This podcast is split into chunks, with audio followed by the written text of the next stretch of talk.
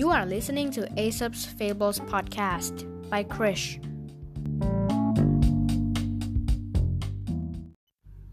ตอนที่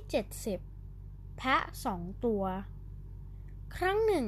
มีแพะสองฝูงอาศัยอยู่คนละฝากฝั่งลำธารฝูงหนึ่งอยู่ฝั่งตะวันตก อีกฝูงหนึ่งอยู่ฝั่งตะวันออก วันหนึ่ง แพะจ่าฝูงของทั้งสองฝูง บังเอิญเดินข้ามสะพานมาประจันหน้ากันตรงกลางสะพานพอดี แพะจ่าฝูงฝั่งตะวันออกตะโกนว่า หลบไปซะ ให้ข้าข้ามไปก่อนแล้วเจ้าค่อยข้ามทีหลัง แพะจ่าฝูงฝั่งตะวันตกก็ไม่ยอม น้อยแน่ เจ้านั่นแหละถอยลงสะพานไป ให้ข้าข้ามไปก่อน แพะทั้งสองตัวต่างถือตนว่าเป็นผู้ยิ่งใหญ่ ต่างฝ่ายต่างไม่ยอมหลีกทางให้กัน ในที่สุดก็เกิดการต่อสู้กันอุตลุด จนสะพานไม้เก่าผุโยกเยกไปมา ทันใดนั้น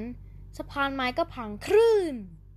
แพะทั้งสองตัวจึงตกลงไปในลำธารที่เชี่ยวกรากเบื้องล่าง นิทานเรื่องนี้สอนให้รู้ว่า ผู้ทะนงตนว่ายิ่งใหญ่ ไม่รู้จักโอนอ่อนผ่อนปรน ย่อมพบพิบัติภัยในที่สุด เพื่อนๆก็เหมือนกันนะครับ เราควรจะถ้อยทีถ้อยอาศัยกัน ค่อยๆ พูดจาตกลงกันดีกว่านะครับ